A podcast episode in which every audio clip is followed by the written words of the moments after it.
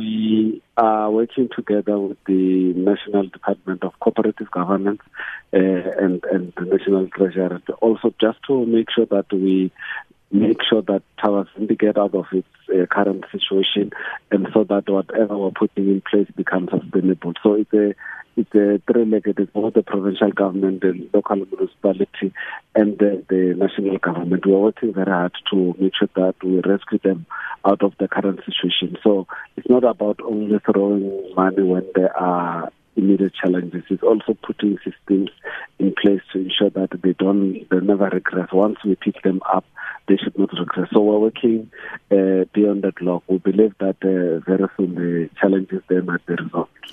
But now, you, you say hopefully the challenges will be resolved. But as you said, the bailout uh, took place before, and, and, nothing really has moved forward. I understand there are vacancies, and it's not only in Thabazimbi. There's other uh, municipalities like uh, Ipelageng and uh, Rekhologile, which are in similar situations where essentially uh, chief financial officers uh, are either missing or obviously not doing the job. I mean, in terms of those those long term solutions, what are they? The, the, the other thing is to, to to fill in the critical vacancies in the municipality because whatever we're doing now, for it to be sustainable, you need people who will be remaining uh, doing the implementation on day-to-day basis, and that uh, process of getting the municipal manager and the, the chief financial uh, officer and ensuring that all strategic and key positions in the municipality are field is underway.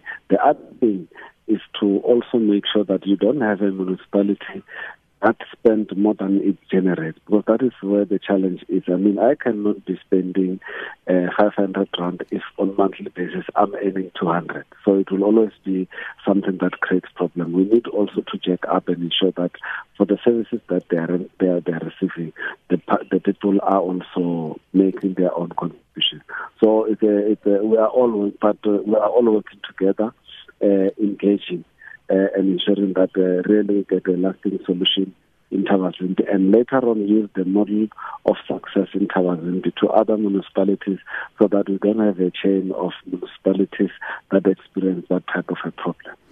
It's often been said uh, that uh, you know corruption within municipalities and the fight for uh, positions within the municipality, because there is a certain amount of uh, esteem that can be gained from that, and of course uh, money. How much of that do you think is a problem in municipalities like Thabazimbi, where people who are actually in positions of responsibility aren't taking their responsibility seriously? You know, let, let me talk about because because uh, we corruption is a terrible cancer. Whether you detect it early or late, the problem is that it's not curable.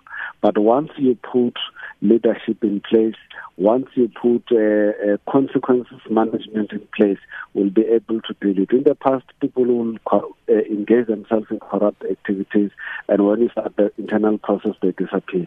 Now that we are involving the law enforcement agencies in all these things, we believe that uh, it's not only something that we talk about on daily basis. Once we start showing examples, a lot of people will now realize that that is something that should never be done. But you, you know, over some years in other municipalities, yes, people have uh, started to regard uh, corruption as culture, and that must come to an end. We have got a premier here, uh, Stanley Mathabatha, who on daily basis uh, raises issues that we can't frustrate our own people. We can't support service delivery by allowing corrupt elements amongst us to continue existing in our system. We need to rid the system of corrupt uh, elements. That is why even in Thabazimbi, we're going to implement the recommendations of the forensic investigations that was conducted.